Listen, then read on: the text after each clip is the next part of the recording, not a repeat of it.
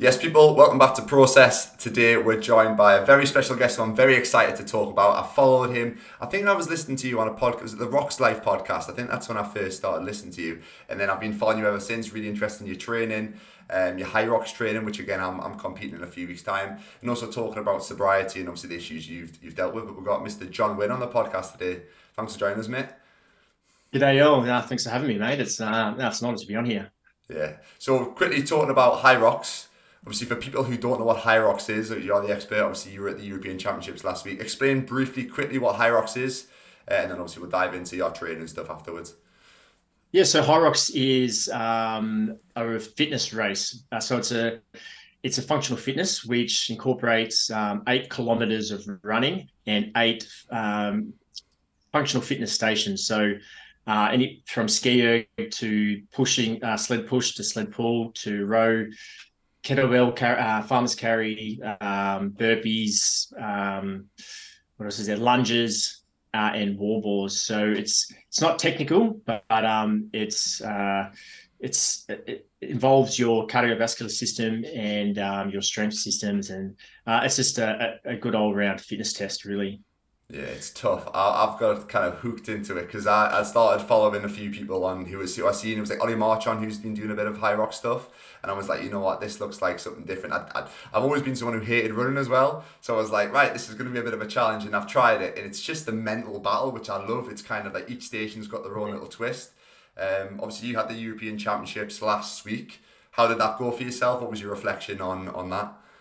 Yeah, so. Uh in, in reflection, um, there was a lot to learn. Uh, it was a good stepping stone. It was um, a good experience. So I've done that was my fifth race. So I only really started. That was I've been doing this eight months. I think nine months. So I'm really really new to this um, and getting back into sport again. So I was we'll talk about this later, but I was gone for a lot of years there in addiction. So I'm just starting my sort of athletic career again. Um, I did uh, a race in April, then three races, and within those races, uh, they qualified me for European champs. So uh, I went to that. Um, I was really optimistic how it was going to go, um, but this was a, a high end race uh, with a lot of a lot of good pedigree and a lot of good athletes. Um, and look, I was a little bit disappointed in my performance because I know I've performed better. Um, but I've really I've got to, I've got to chalk this up as experience. There's not many opportunities you get like that, and there's not many uh, um, opportunities where other athletes will get the opportunity to race with the, all the elite guys. So I've got to chalk this up as experience um, and get back out there and go again. But a little bit disappointed because my past performances have been better. But at the end of the day, um, I've got to take from it what I can and then just discard the rest. Yeah, that's brilliant. That's brilliant. How did you get into Hyrox originally? Because I know, obviously, like I said, I listened to your podcast before originally when you were younger were you an athlete? Did you perform at a certain level? And then obviously how did you transition into into Hyrox later in life? Yeah so when i was young um, i did athletics. So when i when i say athletics people think i was uh, running but it, no I was, uh, I was a thrower. So predominantly i was a javelin thrower. Uh, i was quite good um, like when i was uh, under 18 so this is when i was about 16 uh, I'd qualified for uh, the World Youth Games. Um, so I didn't get to go to that, unfortunately, because I tore the ligament off my elbow about, about two, three weeks before going to uh, Montreal to compete. So that really um, stopped my athletic career. Uh, and then I went I went back, uh, back to playing rugby league for a few years to try to um, to try to make it in that. Um, growing up as, as younger, I always sort of played it and I had some mates who were got picked up by some, um, I suppose, like feeder clubs, and we're going, leaving our country town to um, go and play football. So I, I, went back to football for two years to see if I could make it. it didn't quite cut the mustard, so um, I joined uh, the military, and um, that that was like it's not a sporting uh, endeavor, but you're pretty much an athlete. like yeah. um, I went through and did special forces, so I was a, I was a commando in the um, second commando regiment in the Australian military. So that was essentially being an athlete all the time. Anyway, it was quite re- resilient, and we trained twice a day, three times a day. Went to war, did all these things. So it was uh, even though I wasn't competing, I was um, still fit and one of the, had to be one of the fittest guys uh, on and um, in active duty. Yeah, uh, especially working at altitude when you're overseas at war, that was um, you get you get quite fit, quite tough. Um, but yeah, so uh, left the military, um, didn't go back to really doing sport. Um, went into addiction. That was quite a few years, and then um, about a year ago, um, I was doing, I was wrestling. So I, was, I, wanted to compete at something. I didn't know what it was, but it was in the midst of sort of COVID, and there wasn't really a lot going on. Um, there, there was there wasn't allowed to be sports played really like, but we're allowed to wrestle, which is funny. So like I'd go to the gym, would wear a mask, and would do jiu-jitsu. It, it didn't make sense to me, but so we're sweating at each other, you know, but but we couldn't compete. So I was doing wrestling for a while.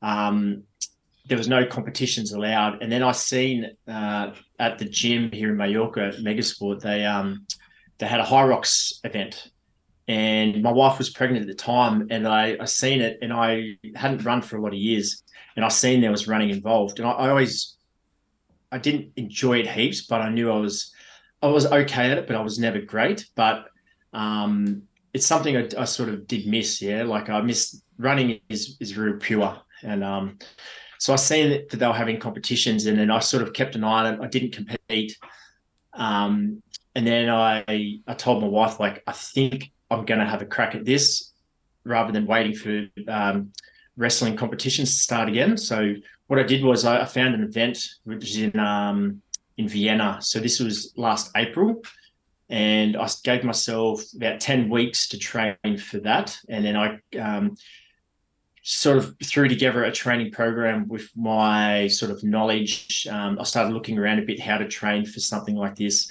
Committed to ten weeks. Um, did what I thought was uh, enough, which was one session a day for five to six days a week um, and then went and competed uh, and realized that I needed to do a lot more work, but my time was good. So it was um, my first race was 67 minutes. And um, for my first go with running three times a week, um, I wasn't strength training. I was just pushing the sled. I was pulling the sled. I was just doing some aerobic conditioning like that. Um, my time was pretty good. So I knew after that race, um, which was almost the, the end of the season before, uh, I set up my my uh, biggest weakest weakness was running. So I committed to a running program. I just I learned how to do it, designed it myself, entered in a 10k race, and then that's really how I've uh, got into Hyrox and progressed. So I essentially become a, a 10 kilometer runner well, the way I look at it, I was become a 10 kilometer runner and I kept my strength and I designed a training program which allows me to keep my strength, keep evolving um, my cardiovascular system and developing all the skills along the way. And that's so this, this is sort of where I'm at and how I've got to the level I have in that sort of short time frame, which is it, it is pretty short considering it hasn't even been a year and I'm in the elites already was going to say that's pretty very good. Was it the pro race that you jumped straight into as well? Was it the sixty-seven minutes was a pro race? Yep. Yeah. Straight into the, straight into the yeah, the, yeah. My my wife was telling me um she was just do the open. Yeah. Like why do you have to go pros? And I said it's just my personality. Um, I've always tried to be above average and you know getting special forces like you always want to be in that top that top elite yeah that top percent and literally this is what's happened with um when I go after something, I, I, commit to it, and this is essentially how I've got to where I am right now, uh, so early on in my uh, Hyrox career. Yeah, that's the best mindset. Now, I think if you've kind of had like some sort of athletic background, you you were pretty much you could class yourself a professional athlete because your sort of lifestyle when you're in the military was very much the same sort of lifestyle as a pro athlete. You've once you've got that in your head, you can't then like all right, I'm just going to drop down a level. If you have something that you really want to go towards, like you'll have that mindset and you will do it. Um, but I'll, I'll, to be fair, I'm tempted to try and jump into a pro race because I, I, I've signed up to the doubles. Um, so originally it was kind of one of them things like, do I do it? Do I not? Because I've came from a foot. I'm a football like a boss. Do you call it soccer or football in, in Australia? Yes. yeah, look, eh, politically correct. That I, I I grew up in the in a country town where there was the the group that played soccer, football, and then there was footy, which was rugby. Yeah, like oh, and yeah there was the, there were two different sort of groups and they would clash. But it, we saw soccer, but football. It's it, now it's it's recognised as football. Yeah, because you've got like Aussie rules and stuff, which is like there was a we had an Australian when I used to play football. There was an Australian lad who used to sit and just watch that all the time, and they just that they are like top top level athletes. Them them Aussie Aussie. AFL players are uh, uh, middle distance runners who are strong. Like they're they got some of the best. Um, I think VO2s and the cardiovascular systems. They they're running over twenty kilometers a game. Um, they're they're fit guys. Yeah. yeah, and I was going to say um, I lost track where I was going there, but yeah, I used to play football, so I was, I was a goalkeeper, so I never used to run. So I just I used to always be the one who was like, nah, I'm not running. I don't need to. I'll go and just do some handling. I'll put the ball around, whatever it is. So when I was yeah. me um with debating doing it, I was like, go on, we'll sign up. And ever since I've actually got into running, I'm starting to kind of get that like I'm hooked into it a bit. So I am tempted to try and do a like a solo one, and maybe depending on how well we do in, in Glasgow, maybe do a do a pro one down the line. But like I said, I'm kind of obsessed with this this style of training, just from the pure mindset side of things. Um, and the training side of things, I quite like how you have to work.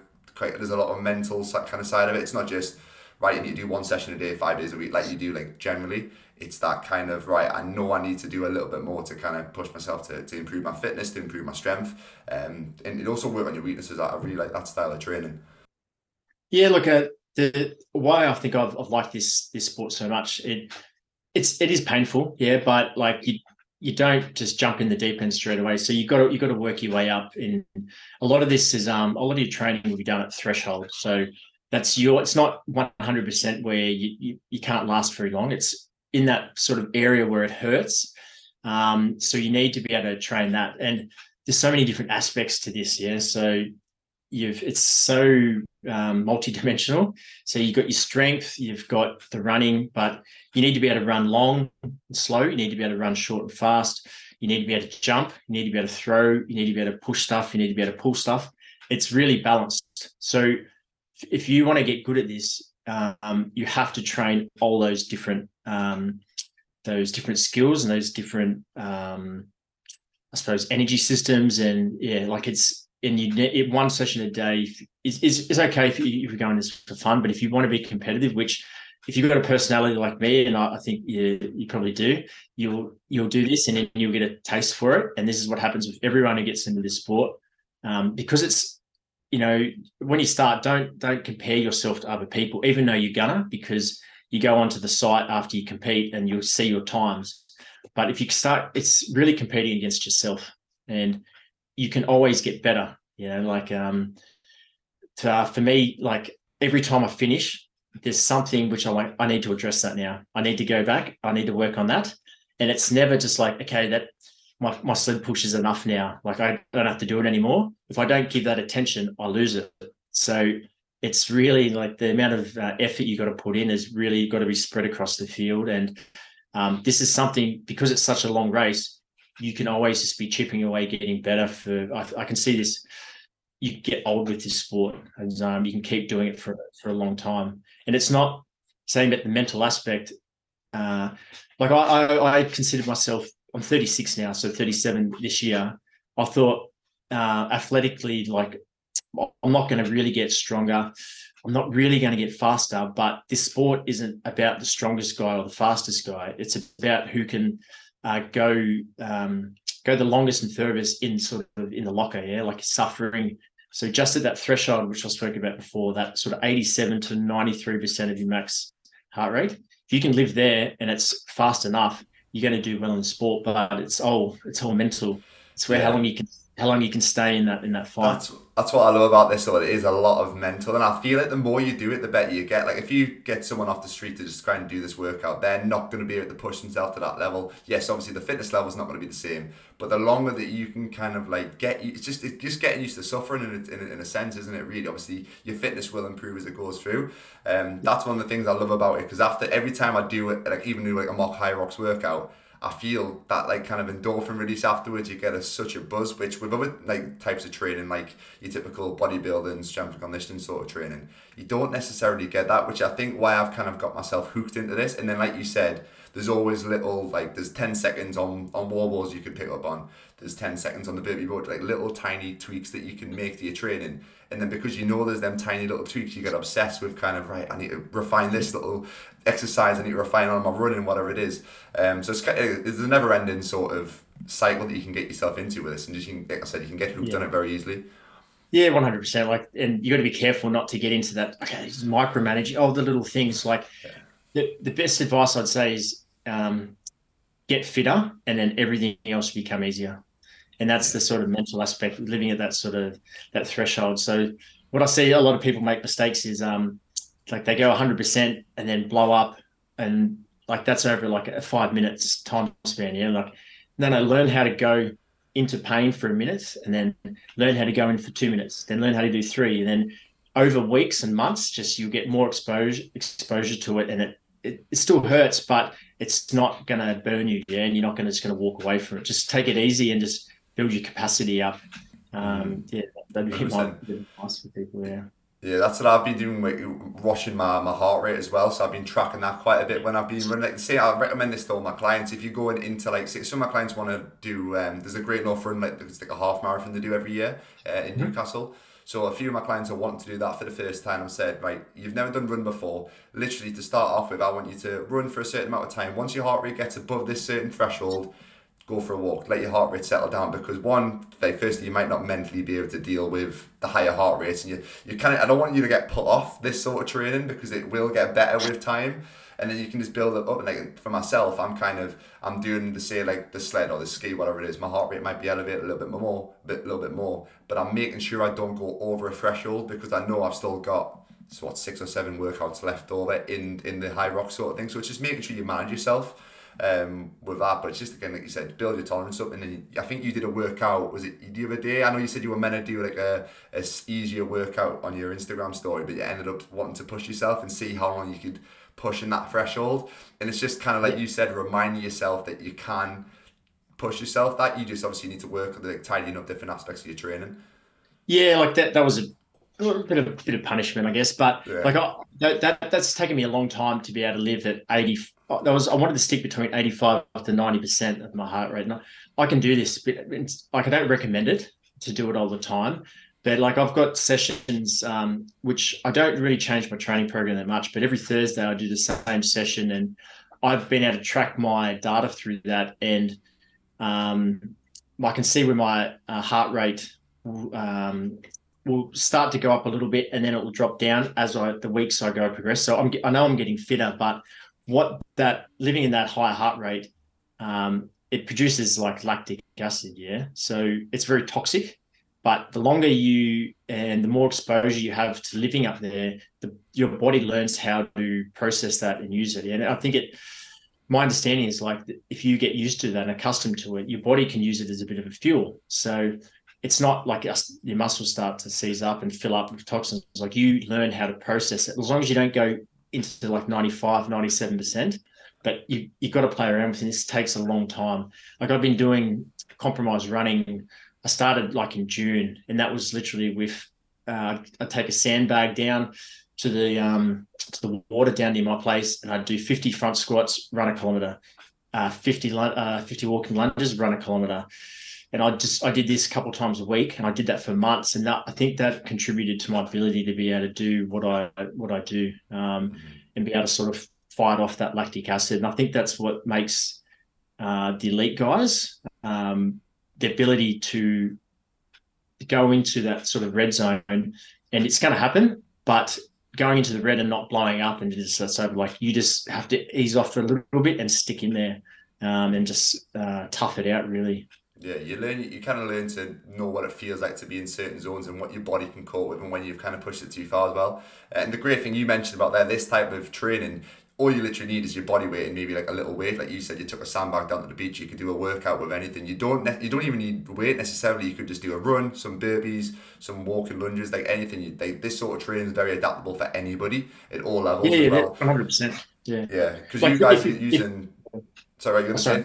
If, if, if I was um if I was just going to do be doing open, I wouldn't need to be doing a lot of strength. Yeah, uh, the pro the pro weights you need strength. You need to be able to move that sled. Uh, there's a lot of difference between the open sled and the um, the men's pro. So uh, if I was if I, yeah, I, was not doing pro and I was just doing open, like I wouldn't need to be going and doing as much strength training as I am. However, in the pros, I need to be able to move weight. Uh, weight moves weight, and strength. Um, you, you, you need it, yeah. yeah. Um, but yeah, you don't. Anyone getting started, you don't need a lot, yeah. And not like with the heart rate stuff, I track all my heart uh, heart rate data. I find it interesting, and it helps me progress and know how far I've come. But um, yeah, like when I was doing all these sessions, I would learn. I learned what what it feels like to be an aerobic. So sort of the 135 to 145. I know what that feels like.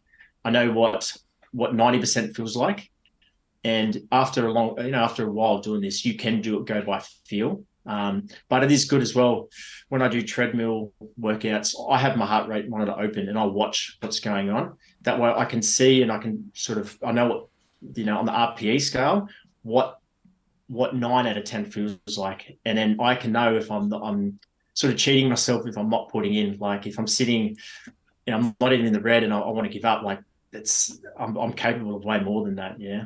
Mm-hmm. Um, but it definitely helps looking at all that data. Like, don't get I wouldn't get too anal with it because you can get too too um yeah just critique it too much. But learn learn the data side of things, learn what you feel like, and then you can mix them together and um, um, progress. Yeah. Yeah, it's just the longer you do it, the more you, like I said, you learn your body, you learn what works, but what fits. Uh, in terms of training, we'll dive into like your actual training program. How what you been doing for just like a typical week for yourself?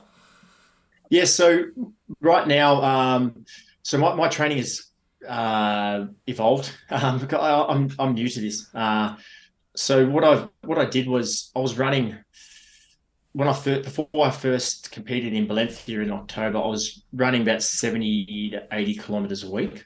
Uh, I brought that right down now because I don't think it's needed. So right now, what my week looks like.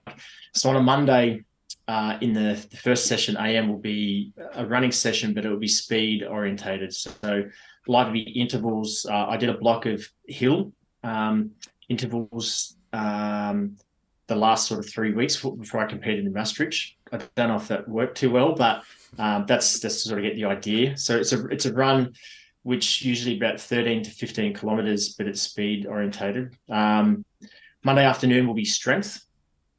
So that day I consider to be sort of high stress. And then so I go to Tuesday, and this uh, what I do there is sort of compromise work. I do station work, I call it, but I use assault bike. So I use the salt bike uh, as a run. So I'll vary the the sort of the intensity uh, and the duration, and then I'll use that as a run. I'll jump off or do a station. I change the the distance and the weights depending on how I feel and where I'm at, and I repeat that eight to ten times. And then uh, Tuesday afternoon will be recovery session. I'll just jump on the bike.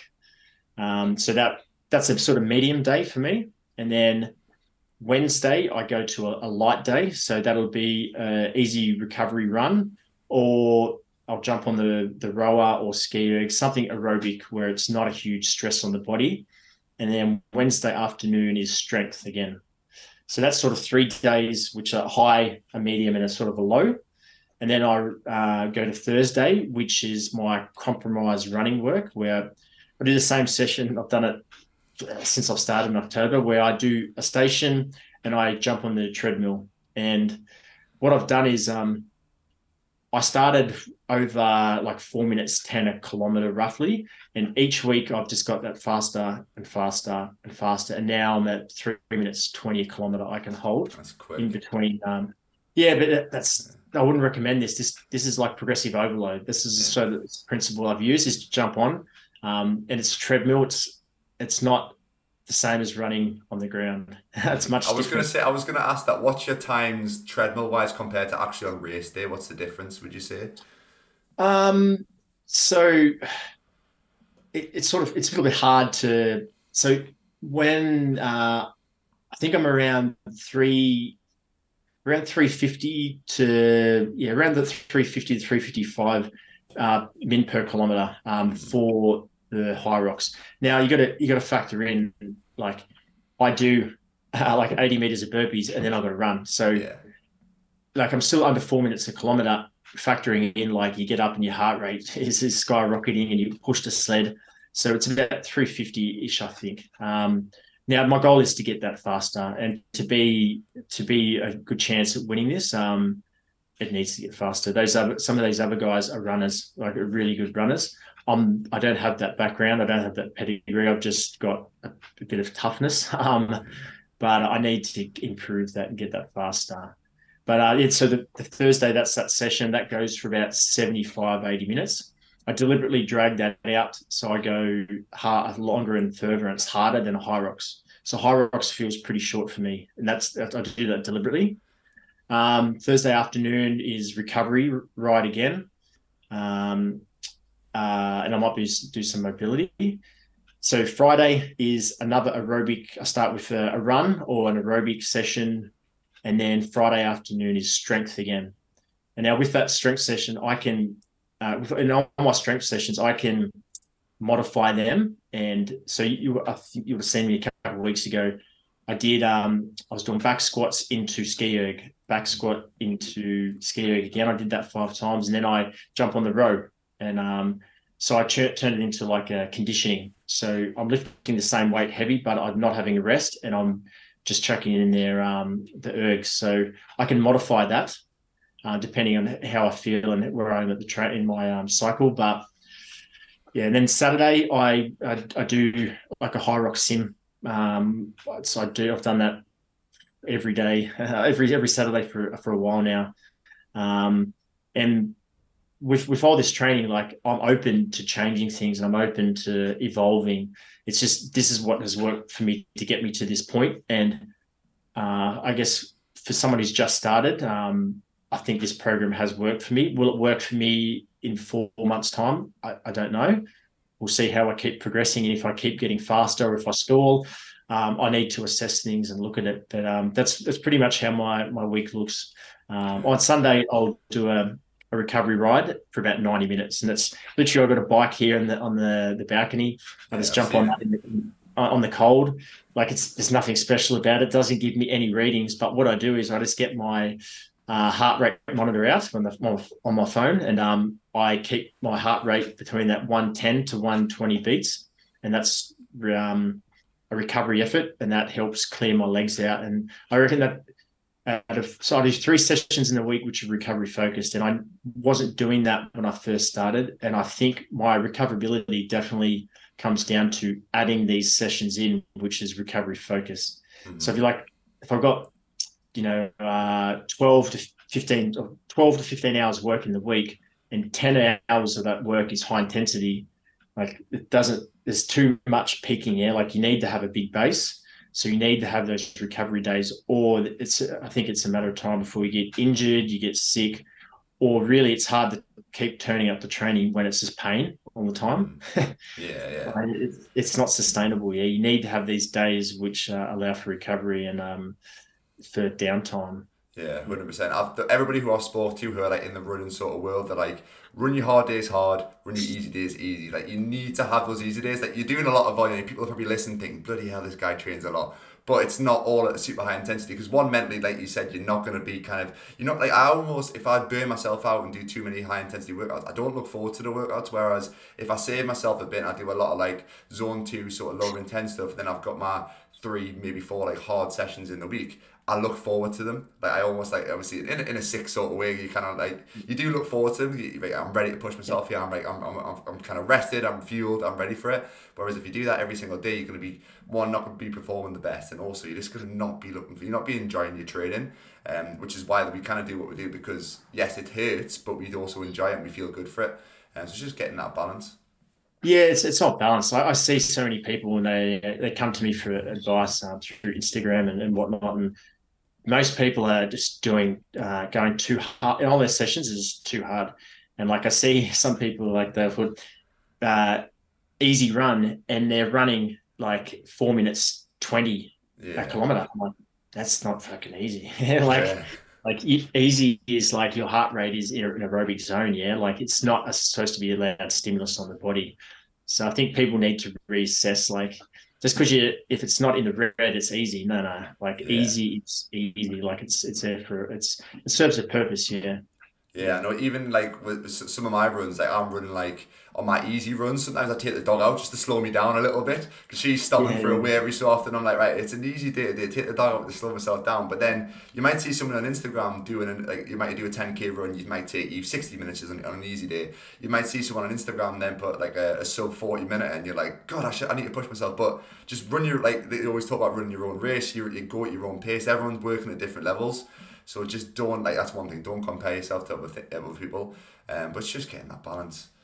Yeah, like and uh, having a program. So having a, a mm. program which uh, addresses this. Yeah, like um, like I don't have a coach. I've sort of taught myself this. I've just tried to um, be self-taught, seeing what other people are doing, coaches are doing. But I understand there needs to be uh, hard days. There need to be easy days, and I stick to it. Um, except yesterday. Um, but uh, you, you, stick to it and you understand that this is how you progress. Yeah. Um, and if you got no, if you got no idea what you're doing, you're just it's like you're just having a stab in the dark, and you, are going to come um, up short because you're going to get injured, or you're just going to stop enjoying it. So you need to understand why you're doing it. And I guess getting a coach like yourself, or even myself, like who can set a program for you, and so you understand and explain to you why you're doing this.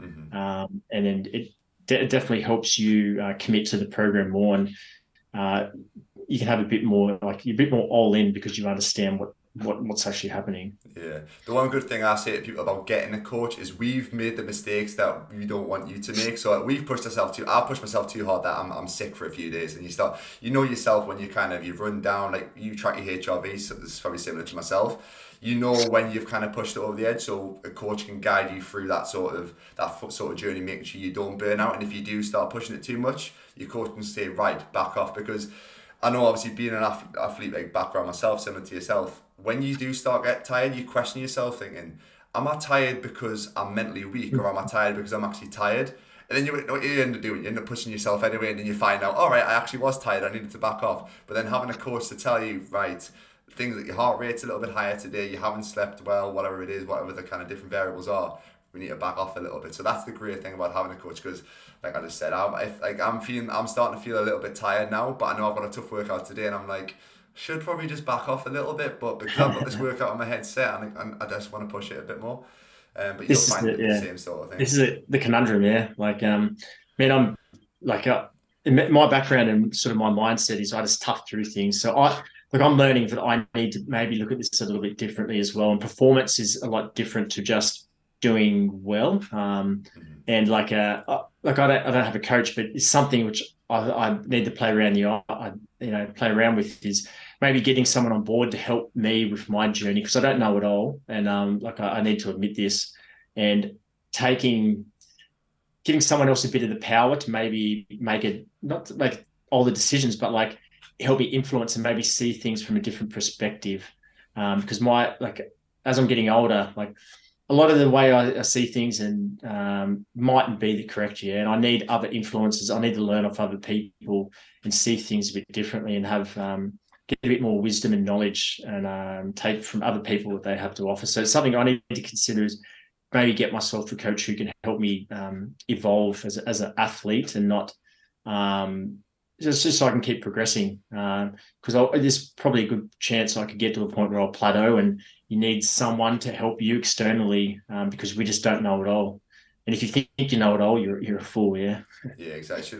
Yeah, so obviously we touched on training there. I'm interested to dive into the sobriety and obviously the alcohol addiction. When did that? Well, firstly, what do you think kind of triggered it? Was it coming out of the military? Was it just kind of losing purpose? What do you feel it was?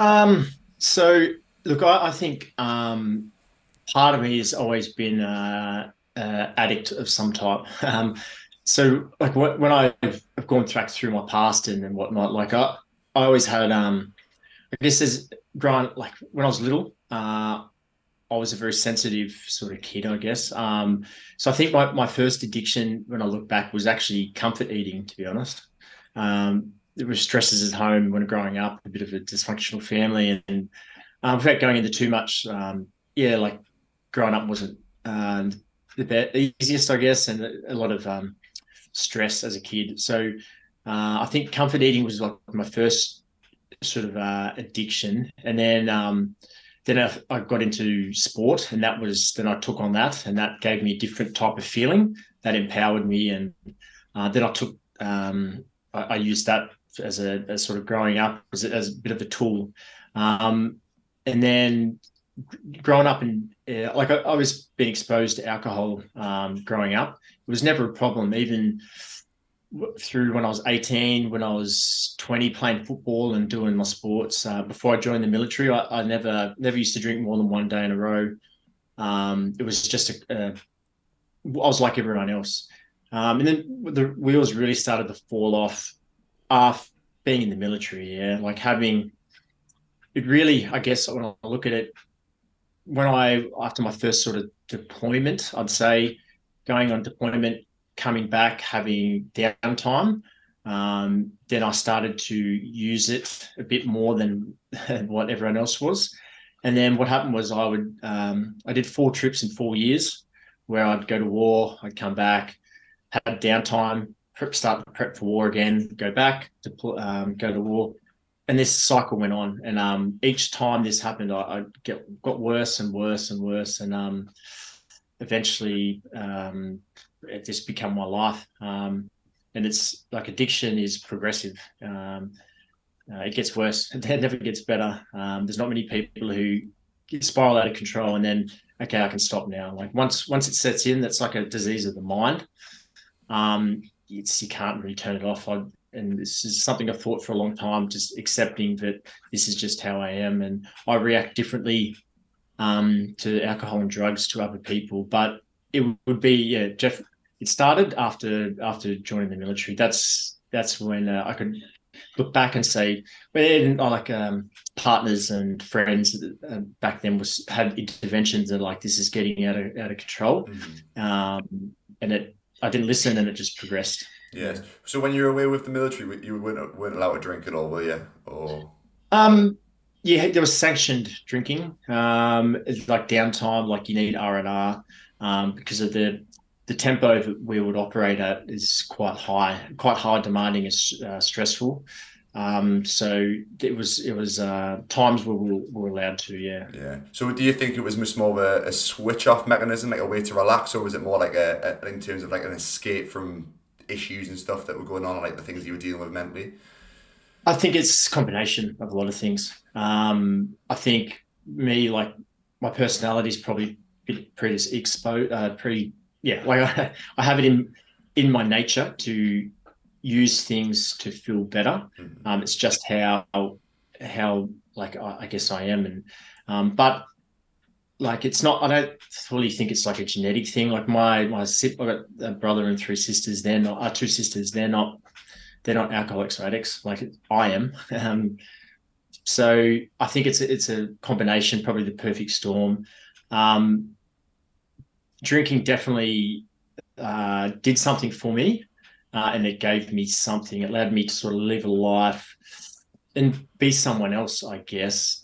But definitely to deal with things. That's uh, one of the reasons is it helped help me to deal with things. Um, it was like my cape, I guess you could say. Mm-hmm. Um, wasn't a very effective. It was.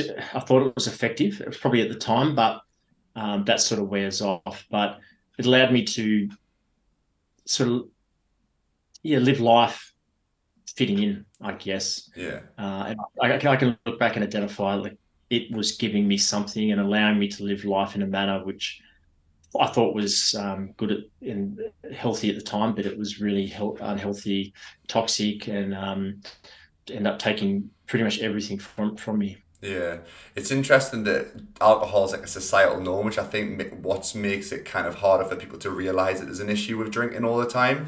Like even people like just like stereotypical working Monday to Friday and then drinking Friday, Saturday, maybe Sunday. That's where one of my like I mentioned at the start of the podcast. One of my one of my good mates, he kind of went through the um, whole alcohol addiction rehab process. Um, he was the same. He'd started off. He was an ex footballer professional footballer, played at a, reasonably good level. Um, retired, Patrick retired at like 21, 22, I think, around the same age I did. Um, and he just kind of, it was the loss of structure that really got him. So he was saying it would start off Uh, Monday to Friday, he would then go out on a Saturday, obviously because he could he didn't wasn't working on a Sunday. It wasn't like he had to go in for a training session or anything on Sunday. Then it turned on to a little bit on Friday night, then Saturday night, and then a little bit Friday, all day Saturday, all day Sunday. But then he was very good at terms of Monday to Friday, he would stay away from it. It would just at the weekends he would go completely off it. But then he would still train, he would still function, but he would beat himself up with training. He's like he's, so now he, he trains for like ultra marathons and stuff. He's, he's crazy. Anybody who knows Alex Kitchen, he's he's he's crazy. Really good athlete, great guy. But that was kind of his cycle sort of thing, and he couldn't escape it. And then obviously a lot of issues came at the weekends, fighting, drugs, all that sort of stuff, which is kind of obviously why he ended up going into the uh, into rehab with, with things. But it's it's it's hard. I don't know if it's like people just feel like it's a normal thing to drink on a weekend and escape reality. That's the reason why I've so I've, I've committed to six months sober. I've only got like three weeks left of it, just because I was fine. I, I never really had a massive issue with it. I just didn't really. It, it wasn't aligned with my values. It wasn't in line with like I like personally. I want to improve my business. I want to improve my physical health. I want to compete in some sort of sport again because coming from a sporting background, I missed that. Um, and I want to be able to spend time with my dog, my missus, and my and stuff, and my friends at the weekend without ruining my whole Sunday kind of thing. Because I was finding if I drink on a Saturday, I'm just my whole Sundays in bed. I, I'm horrendously horrendous with hangovers. I'm anxious. You get that whole BFE and you just you're not productive at all. So just wasn't in line with my values. I was never someone who would like kind of drink on a Saturday and drink on a Sunday, drink on a Monday sort of thing. It was just when I would go out, I would just I just would go too far and I wouldn't it just wasn't it wasn't making me feel good anyway. So committed to that. Um but I found I'm just so much more focused in terms of like my routine's are a lot better now. I feel so much more productive. I feel like I've lost where I where I was going beforehand. Now I've got went on a tangent here, but yeah, just I, I think like, going back to the societal norm thing it's um it's it's just a strange thing how everyone just thinks it's normal to yes I'm going to escape my, my problems and stuff on a weekend but without realizing it's a it's not it's not an addiction for some people it's more just like a clutch something that they hold on to that sees them through the week whereas there's more to life than just getting living getting through the week to, to get to the weekend and then obviously it can obviously spiral into to other things um for yourself how was the rehab process I know you mentioned you've been through the rehab process quite a few times how would yeah. it initially? So initially, how, how was it, and then obviously, how did you end up getting to the point where you're at now? Yeah, so I, uh, my first uh, attempt at rehab, well, um, was was it 2016 or 17, I think. So I have done 15 all up. Um, that's that's my number. It's not something to be very proud of, but uh, back then um, I knew I, I, I had a, a, bad problem. Um, like I was getting withdrawals all the time. Um, I couldn't I couldn't function. So I, I, had a crack at it. I didn't last too long. I left, um, and I would keep coming back and, and trying. So I, I knew I wanted to get. I wanted to. Yeah, I wanted to get away from that life, but I guess uh, I wasn't ready. I guess that's the best way to put it. Like if you if you're ready and you've hit rock bottom and there's no way out, it's either you get recovered or you end up you end up in jail or you you die or you you end up on the street. Like this this is if you're a, a alcoholic addict where you're you're getting to that those pits and that that level, there's not many ways out. Um, so I wasn't quite, I guess, ready. Um, I was still fighting it. I guess a lot of um, denial or thinking I could control, still control it. Uh, I still thought I was like other people, um, but I'm just not. I'm just I I the way I said one way I said is I burnt my off switch out. I can't as soon as I have one, I don't stop. So it takes an intervention of some type, and this can go from one month to six months where I'm just out of control and literally like I've been sectioned by the government um, or the state. Um, heaps psychiatric wards. I've lost my sanity. I've, I've self harm, um, a lot of a lot of shit, and uh, um, I I kept going back to a rehab and trying and trying, and um, what ended up happening was uh, I it's before COVID happened. I um I decided to go to, the Poland and I was going to get an antabuse in, injection, right? So if you drank, it made you sick, and so I went there uh, with a mate, and it didn't end up didn't end up getting it, and I went to um, I came to Spain to um, see my we weren't really together at the time. My my wife now, she's uh, from Spain. This is how why we end up here. But I came to, to Spain and um, literally COVID uh, just happened. I didn't know what was happening. I got locked in this country, and um, I was alone. Um, my addiction just got worse and worse, and it got to the point where I had to go into rehab in Spain, in, in a uh, old Spanish speaking rehab. Um, that was interesting. So even though I'm in a foreign country and um, like it's yeah, it's it's difficult. Like I, I even then put, I put my hand up. I want to get clean and sober. So it's not the most enjoyable, comfortable place to be in, especially when you're trying to detox and try and get your life back on track. And then no one spoke English, um, but I pursued, um, persevered with it. I ended up doing two stints in that um, in that same rehab over about three months, and essentially what what happened is um, I the reason like I've hit rock, rock bottom a lot of times. Well, I thought it was rock bottom, but you keep going deeper and deeper. Um, and essentially, I, I, lost my, my sanity.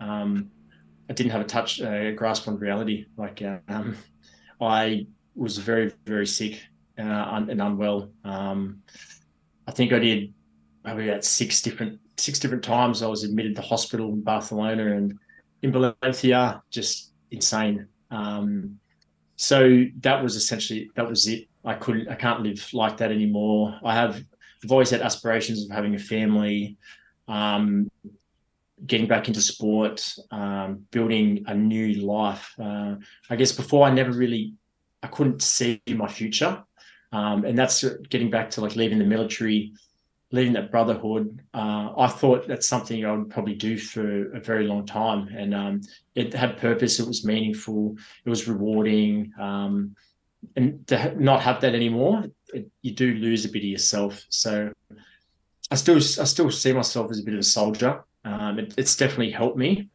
but uh, it's time now to re uh, create myself and leave that behind and um, and I guess that's that was one of a big thing as well, holding on to past identity, and that's just not me anymore. And it's taken me a long time to deal to deal with that, accept it, have some new goals, new ambitions, and move forward. No, that's brilliant. I appreciate you talking about that because there's a lot of memory, like obviously a lot of things going on there and a lot of happening in your life. But you know what's great? I love it when people have been through loads of shit and rubbish stuff in their life, but they've turned it around and you're doing really great things now. Um, so like congrats in terms of the progression that you've made. Obviously, Thanks, didn't know obviously what you were like beforehand, but what you're doing now is in terms of pushing this message out out there. And um, because one thing you mentioned there was you kind of burnt out your off switch. I think a lot of people need to. I had the same conversation with Alex. Um, a lot of people need to accept that they're not the same as everybody else and they can't deal with it. Like I've had a conversation with a few people close to me, um, a few clients who are having issues with alcohol, not to like the extent of addiction, but they're just having issues with it. And I keep on saying to them, like, some people just can't cope and can't control things the same as others. Like I could, I could probably still go out on a weekend and I'd be, I wouldn't, obviously I'd feel horrendous from it, but I wouldn't then go on a binge sort of thing from it, or it wouldn't become like a, like a, a ritual or a habit sort of thing. Whereas some people, they just get hooked on it and they get so e- easily influenced. And there's even things like um, I've listened to a lot of Andrew Huberman's podcast. I don't know if you've heard of him mm-hmm. before, but he talked about like there's a certain percentage of people who react differently to alcohol. They actually get more of a buzz off it. In the same with drugs, they're actually more prone to addiction because of the kind of their genetic um, predisposition or how you say it. Yeah, yeah some, uh, the complicated words. I can't say them long words, but you know what I mean. Like some people are just more prone to going down that route and sometimes you just need to be like, you know what? I need to accept that that is not for me. That like party lifestyle, that even just the regular drinking doesn't even have to be the party side of things. Just regularly, that is not me. I need to kind of find something else to, um, not repl- well, it is replace it with, but just find something else that's gonna kind of fill that gap. Um, and I'm guessing tra- training is one of the big things. I know we'll, we'll probably dive into this how important training is for you, but finding things that are going to be yes you can still get obsessed over it in a positive way but it's going to be beneficial for you like the training. Um, it could be it could be anything it could be music it could be art it could be going for walks it just could be anything else. Um, so yeah just learning to accept like you like you just said there like learn to accept that you might not that off that off switch is now gone. We need to just kind of try and find something else. Um, which will move yeah, on to, yeah. to obviously you can you can talk about how important training is for yourself at the minute. Yeah, yeah. Um, so uh, training for me. So um, when we were talking before about sort of re uh, establishing, recreating my new identity, I guess you could say. So um, with my like my, my Instagram handle is John Wynn Fitness and Sobriety, and I, I did that for specific reasons because I have to live this life and I have to visually see it and I have to embrace it. It's just who I am now. Um, it's not mad dog. It's not party guy. Like it's it's not um, you know drunk. It's not it's not all these other names. Like I need to embrace this and just move forward with my life. And um, the fitness and the sobriety is is the two sort of um, pillars which a lot of my foundation now is sort of built on. So training um, is my is a tool that I use in my own recovery. and this is sort of one of where I'll be heading forward with my own sort of business and my own ideas of how I want to um, give back and help with my knowledge and my experience is So using fitness as a tool in, in recovery, because I see this a lot. Um, a lot of a lot of guys, a lot of girls um, um, having problems with, with addiction and that, and they've got like they enjoy fitness and it does something for them. But so you'll see like a lot of people enter recovery they do a lot of sport, a lot of fitness. They stop doing that, and the wheels come off, and they go back to addiction. And it's really common. I think the personality traits of a lot of us. This is how we are. So I like to. Um, I want to be able to develop something where it's more sustainable, and the training is it makes you feel good. Um, it's pro hormonal, so it helps balance us out. Um, your reward system has to get reprogrammed again. Um, there's no so in addiction you are you drink or take drugs, it's instant gratification. Yeah. Training is opposite. Like you do feel good after training, but it's delayed gratification. It takes a long time. Um, so sticking to something, not getting instant results, um, turning up. So discipline, resilience building, um, and just sticking to a program and structure. So this is a big one where having a training program turning up, doing the work week after week, and um, attaining some type of goal. Like you don't want to aim too high, but just have something to keep uh, stepping up and moving towards. Um, but training for me is the it keeps me grounded. So when a lot of people when they enter recovery, um, they'll it depends on the the individual, but some people will be told not to do exercise. So, and the reason for that is because you can use exercise as uh, in the reward system senses like punishing yourself. You get a cortisol hit, sort of what Hyrox does, gives you a cortisol hit, and it's it's like a drug, right? So you got to be careful with this. Um, and it's uh, I so working with my therapist who's um, you know 15 rehabs before never worked. I started working with him after, and I, I still exercise, but um, I didn't. I'm two years clean and sober now. So whatever we've done together has has worked. And I get a lot of questions like, "What happened with this last time?" And this last time is I started working with a therapist doing an aftercare program in in conjunction with fitness, and I've got to where I am. And that was you know many years trying to get clean and sober, and this time it does it, it worked. So it's really important the training um, in in uh, conjunction with therapy and um, turning up and uh, being in a support group, helping other addicts and alcoholics. So it's sort of hand in hand, I see. But the training is, it's what I look forward to. It's what helps me get up in the morning. Um, so I'm bettering myself. I'm making improvements, um, and it's a constant journey. Yeah, like yeah, as I'm getting older, like the the the goal um, goals keep moving, and it's not like you know you, you got this idea of how strong you want to be, how fast you want to be, what do you want to look like as you get older, these things change. So it's never just a fixed point and it's constantly evolving. Yeah. Mm-hmm. No, no, that's love, really important. That's, really important. Yeah, that's why I love the journey of fitness because it is never. A, there's no like kind of there is there's even now at the top top level. In ten years' time, that top top level is going to be another ten levels above. Like it's every, humans are evolving, we're evolving. Um, so once you get kind of once you buy into that process, it's just that it's a never ending sort of journey to to want to keep on pushing yourself. Um, but uh, it's great that you obviously what you're doing, obviously helping other people who are dealing with, with obviously alcohol, drug addiction, and also pushing them into fitness. Even if you aren't addicted or had any sort of addiction in the past, I think there's a massive carryover in terms of the benefits of exercise on your mental health, on your physical health, because a lot of people have a lot of stress at the minute and having something doesn't even have to be you're trying to train for a competition just train for your health and there's so many benefits to it Um, like I Yeah, couldn't, yeah. I couldn't. Don't know what I would do if I didn't have if exercise wasn't a thing. I don't know what that. I think I'd go absolutely insane. Um, about it. I was going to touch on something, but I've lost where lost where I was going. Lost where I was going with it. Um, but yeah, mate, it's, it's it's brilliant to see obviously what you're doing in terms of routines. Are you big? Are you big? Obviously, I see you get up nice and early. You always put a little fit picture of what time you get up on. Do you want to run? Um, was structure one of the big things they pushed with? Um, with the sort of rehab side of things, and are you do you have a, like a specific routine, daily routine, morning routine at all? Yeah, yeah. So when when someone enters recovery, you have to have a program. You have to have structure, and the reason for this is um, you need to know what you're doing. Uh, So every my first six months, three to six months of recovery, uh, this time was I had a, a weekly schedule, a daily schedule, and then I know what time I got up.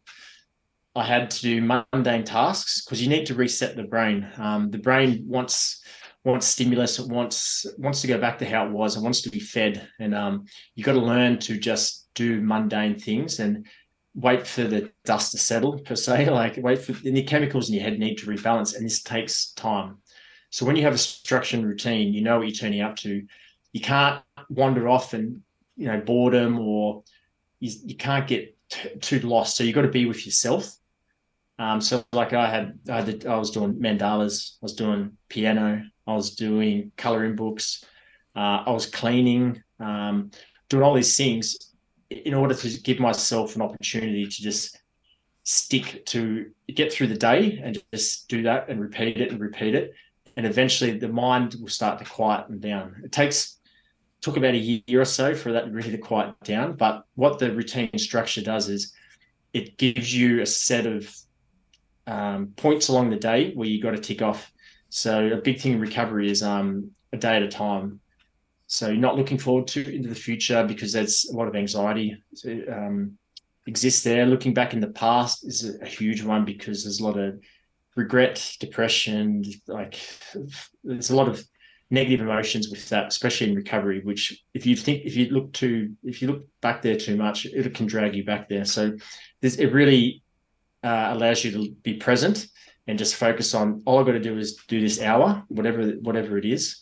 But as well, like coming from the military, that routine structure, discipline is how we sort of operate, and um, it just it's very um, methodical and um, it just gets you through the day. So in, in recovery, you you need to follow routine structure. So what I do is I've incorporated incorporated that into my life now. So I don't follow like a schedule per se, but I wake up. Um, I I take a photo of, of the time I get up. I do my talk before I train. I talk after I train, and that's to what I want to do is send a good message about what being consistent looks like and what it does. And I get a lot of um a lot of good feedback by, by a lot of people, and it's it's really really encouraging. Um, and I help motivate them. It's if you're consistent, you'll you'll be able to move forward and get results and make progress. If you're inconsistent, it takes a very long time. But uh, what uh, my goal is to like demonstrate to people that anyone can do this. Like I'm not not special. Like I commit to something, and I it's what I put in, and then I get the results out. That's simply what it is. So uh, that routine structure is very very uh, essential for me. All my mornings start the same. I get up. Uh, I do. I prepare breakfast. Um, so I do eggs and cut fruit up for my wife and my daughter, and I, I go train. I come back. I eat it with them. Then I've got either clients I do face to face or online. I do check ins, and um, my weeks are very, very similar, and that's okay.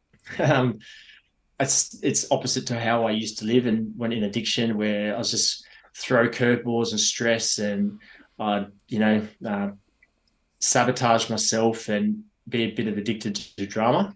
Uh, now, like it's just mundane. I do the same things, and this is okay, and this is my new life, Yeah. and that's that's where I am right now.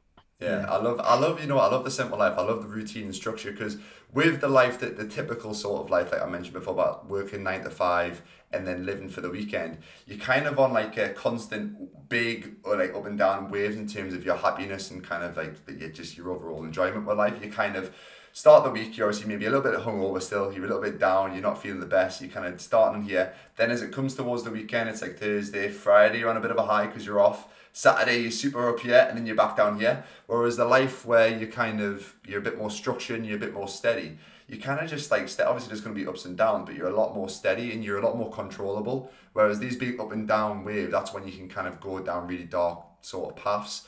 Um, but like like I said, the life that I've obviously since doing the six months sober, it probably took me about three months to really get into the routine of it and see and kind of feel the real benefits of it. But it's just kind of like just you become more focused if you pick certain goals, you can just focus towards them, and your happiness kind of it just it just stays at the same sort of level rather than going up and down. And I just feel I just feel a lot better for it. And like you, you kind of focus on things. So I'll be training on weekends where I wouldn't be training. I'll be maybe doing a little bit of extra work on weekends, which is fine because it's kind of the, the, the journey that I'm on. You don't have to be kind of partying and stuff to get this uh, kind of good release. Um, they talk about the difference between happiness and pleasure. Pleasure is the things that you drugs, your alcohol, your partying. Happiness is the thing that gives you purpose in life. Like for me, it's my training. It's um, take my dog for walks, like little things like that, which sounds so simple. Like having my cup of coffee in the morning. I'm one of them people who waits like two hours before their cup of coffee, just because. I like, so I'll try and train, or I'll train a few clients in the morning. Then I'll have my cup of coffee because that's something that I look forward to, and it's like a reward for doing a little bit of work. Like them little things are so much better for your long term than the kind of big up and downs of partying, drugs. Um, oh, it's anything that gives you that sort of like quick, like you mentioned, that quick sort of even like even food people live for like fast food or like chocolate, whatever it is, trying to find different things to just kind of keep it a steady level um, and just accept it, accept that that's a, a better life for, for you rather than chasing the highs constantly. Yeah, like that's in recovery. Um, you need to learn how to be stable and not those ups and downs are where you come unstuck uh, because it's such a erratic life um, that you need to, and it takes a while to just get used to this. And when you're used to this for a while, happiness will start to come back. Like, look, to be honest, I'm over two years now, and um, I still don't have a lot of joy, a lot of um, powerful feelings. It's, and I think, like, I've, i know I've done damage to myself um, from trying just constantly feeding myself alcohol, drugs to feel and to escape, and whatever it is, what the feeling, whatever that feeling do to me, I've damaged myself, and it, I need to be patient and understand it just takes time to come back, and it will. Um, but the simple things in life will start to be a bit more colourful and a bit more, you know, um, just exciting again. Uh, so they say three plus three years is where you you really get back to getting yourself back to who you were before. Um, so I've still got about a year year to go, but I'm very optimistic. Um, and yeah like it's just i need to give myself that opportunity and just understand this is a process and stability is the best thing for me right now yeah no i, I can understand that in terms of like you, you're not feeling the same sort of things it's like um so luckily i've never touched like drugs or anything like that i've, I've never i'm we are i thought my phone something went off there but yeah i've never touched drugs or anything um it's always just been alcohol and I'm always been very reluctant to even like go down. Like obviously, like, occasionally like one of my friends might do something like if you're on holiday in Ibiza, but I've been like, well, I, I'm not doing that because I'm scared if I do do that, that's my new norm. Alcohol's not gonna like having a, just a few beers when I'm on holiday in the sun. Like that's that's my norm. That I'm happy with that at the minute. If I then go to that level, I'm gonna be like I'm gonna be constantly chasing that sort of. That's that's the level that I want to go at. So I'm like I'm very reluctant to that, but now since obviously doing the six months sober, I'm kind of so used to my, my baseline level being down here. And then if I like say I have a really good workout, that's a big high for me. That's like something that gives me the buzz. Like I know what after I do my Hyrox in um in February, that's gonna be a big high for me. These natural sort of highs, like I go for a hike. We've got some good like we've got the Lake District, which has got some amazing mountains and stuff. That sort of stuff is like a buzz for me. Um, I do sea dips. I love doing sea dips. I do one every every Sunday morning. Go for a run. Do it. Jump jump in the North Sea, which is freezing cold. It was minus one last week. That wasn't too enjoyable. But like little things like that, and then I'll and I'll sit down have breakfast with my missus and and, and, and obviously take my dog for a walk. Them little things are what I'm chasing, like kind of looking forward to now, rather than these external like external things that you can just kind of consume rather than like I said the natural things. Um, one of the things I wanted to talk to you about was how is being a dad changed you as well? Is that kind of changed your mindset and been one of the reasons why you've really stuck to the sobriety, or has it changed anything at all? Yeah, so my my daughter's 13, 14 months now. Yeah. Um, so I was about three months clean and sober when my wife fell pregnant. So it's definitely helped me stay on the path. Like in recovery, like I need to be able to, I need to do it for me and want to change. It definitely has helped me stay the course. Um, having a, a child, um, it, it makes me be well, not so selfish, right? Um, yeah. Addiction is very selfish, and I'm I'm doing things to make myself feel better. Now I need to do things to look after someone else and be so. You know, I've got to be I've got to be a role model. I've got to demonstrate to her what it's um what it's it's what it's it's like to be have values and you know um, do good things. Like well, I grew up um, I didn't probably get the best out of that of, of, of my father, I guess. Um, so I want to demonstrate to her, you know, like someone who doesn't drink, someone who is there, um, listens, expresses himself, um, is able to show emotion, which is this is a big task for me, and it's a problem I'm still working through with therapy and my wife and whatnot that I can be a little bit too stoic and um uh, it, it's I don't know if it's a weakness. I, I, think it's a weakness, or I need to be able to express myself and be be there for her. Um, so I, the only way I can do that is being clean and sober.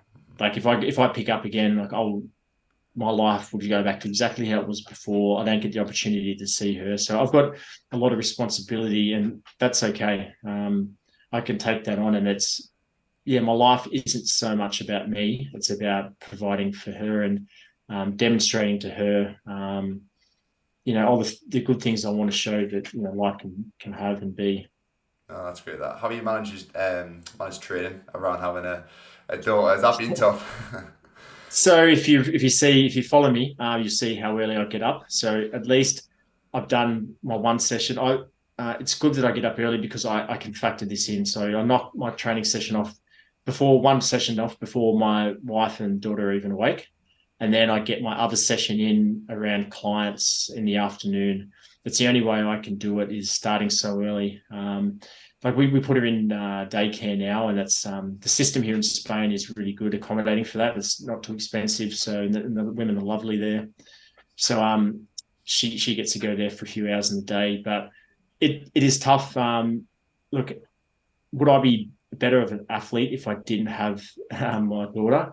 I think it would be a lot less stress, um, a lot, lot more time I could dedicate. But this is life and responsibilities being a father and um, providing. Um, I need to do the best I can with the resources and time I have. Um, I guess it's not a bad, um, bad kind of what's the word obstacle. I guess having a having a child, having a daughter. It's not the not the worst thing to try and move around. Nah, look, I think any parent who is a, wanting to be an athlete as well, like there's a lot more stress we have to go through than the the single. Uh, like um, I think like a lot of my competitors, like in the in the hierarchy, there are, there are a lot of fathers there, and then there's guys who are just single. Like if definitely if you're single, you've got a heaps bigger advantage, but you don't also don't have the life the sort of life experience and um, like they both have pros and cons. But I think um, you know, I've thought a lot about the meaning of life and what it is. And I think to bring someone into this world and try to show them and teach them things which maybe I didn't have or uh, I'd like to teach, like this is a good opportunity. And I've just got to manage both at the same time. Mm-hmm. It's almost an extra motivation for you as well. If you know you got your wife and, and kid at home for this, you're obviously flying away to different countries for these races there's going to be a reason behind it. Obviously, if you put a good performance in, then it's kind of it's kind of benefiting the family at the end of the day, isn't it? Really, it's going to help. Yeah, this is this 100 percent like the reason I've committed to doing these these elite races. So I'll go to Chicago in a few weeks. Is I've got an opportunity here very early on in my career to um, get known and get and when you get known is where you get opportunities. So um, you need to be seen. Unfortunately, in this world, this you need to be seen on um, on social media. You need to be you need people need to know who you are, and then once they see the good things you're doing and um, giving back, and what you know, sort of what you stand for, opportunities come. So the reason I'm doing this is to uh, do well, um, but it's for my family as well to um, to get opportunities. Oh, that's brilliant, man. You, do, you seem to be doing really well. Right, so I'll give you a little bit of a heads up for these last uh, last three questions. Obviously, I sent them all by email. I asked all my guests this one. Uh, so, first question: three people you'd like to. It's kind of like a dinner party sort of scenario. Three people you'd like mm-hmm. to have round and just kind of chat to. Any anybody past or present? Yeah, that's um, there's a, there's a lot, yeah, but uh, like I narrowed it down to three. So I think number one would be probably Marcus Aurelius, um, yeah. a Stoic philosopher. So uh, in I've um, went down a lot of um, sort of Stoic. Um, uh, is it camera? Yeah, it's when it's went all fuzzy for some reason. Oh, there we go. Back on. You're back. okay.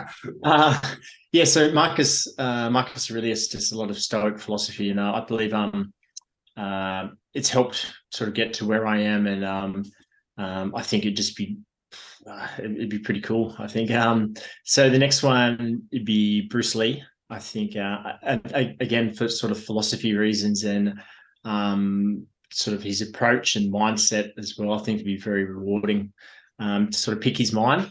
And the last one is sort of, I guess, like Buddha or Gandhi would mm-hmm. sort of one of if I had um, either of those two, I guess for just the um, for the reasons of just uh, being humble and being at peace and not conflict and just uh, being being at one. Yeah, like um, yeah. So that, those yeah, three. A lot of wisdom on that table. There, there'll be a lot in that dinner table. Wisdom. There'll be a lot of wisdom. It's, yeah. yeah. yeah, yeah, yeah, a lot of wisdom. Um, next one in terms of three people you'd like to train with. Yes, so this was tough. Uh, so I wanted to get people from different sort of um, different backgrounds. So the first one was uh, Carl Lewis. I don't know if you know Carl Lewis. So he's an Olympic yeah, I think he's he's got a heap of gold, uh, medals from the Olympics. He was uh, a runner and a long jumper. Um, the next one, so for sort of strength and um, sort of weights, would be Arnold Schwarzenegger. I, I guess that's a, I guess that's a pretty common one. And for the third one, um, because I'm in the world of Hyrox now, I guess uh, I'd like the opportunity to be able to train with um, well, I guess the, the best sort of uh, rocks athlete there has been, and uh, Hunter McIntyre actually. Mm. Um, I get a lot of people dislike him or like him. For me, I, I, I like him. I like what his his um his approach and intensity, and uh, I'd like the opportunity to be able to to um, sort of pick his mind and train with someone of that level. Um, because I think training with guys who are a little bit above you or what you perceive above you allow you they drag you up so exposure to, to people who um yeah so you can bring out the best of you. And that's one thing i miss in a training partner is someone who can sort of push me along. So that, that'd be a good opportunity yeah, yeah, I'm like that. I like, I love training on my own. I kind of like it's my sort of me time, especially for like long runs and, and the stuff. But it is always good to when you train with someone who's fit and you're like, God, I need to like. It's like the same when you when you're looking at your times on Hyrox and you're looking at little stations that you need to improve. It's like, God, I can pick ten seconds up one in there. I can do this, that, and the other. Um, but yeah, is he retired from Hyrox? Is he kind of stopped like officially retired, or has he just stopped for a little bit?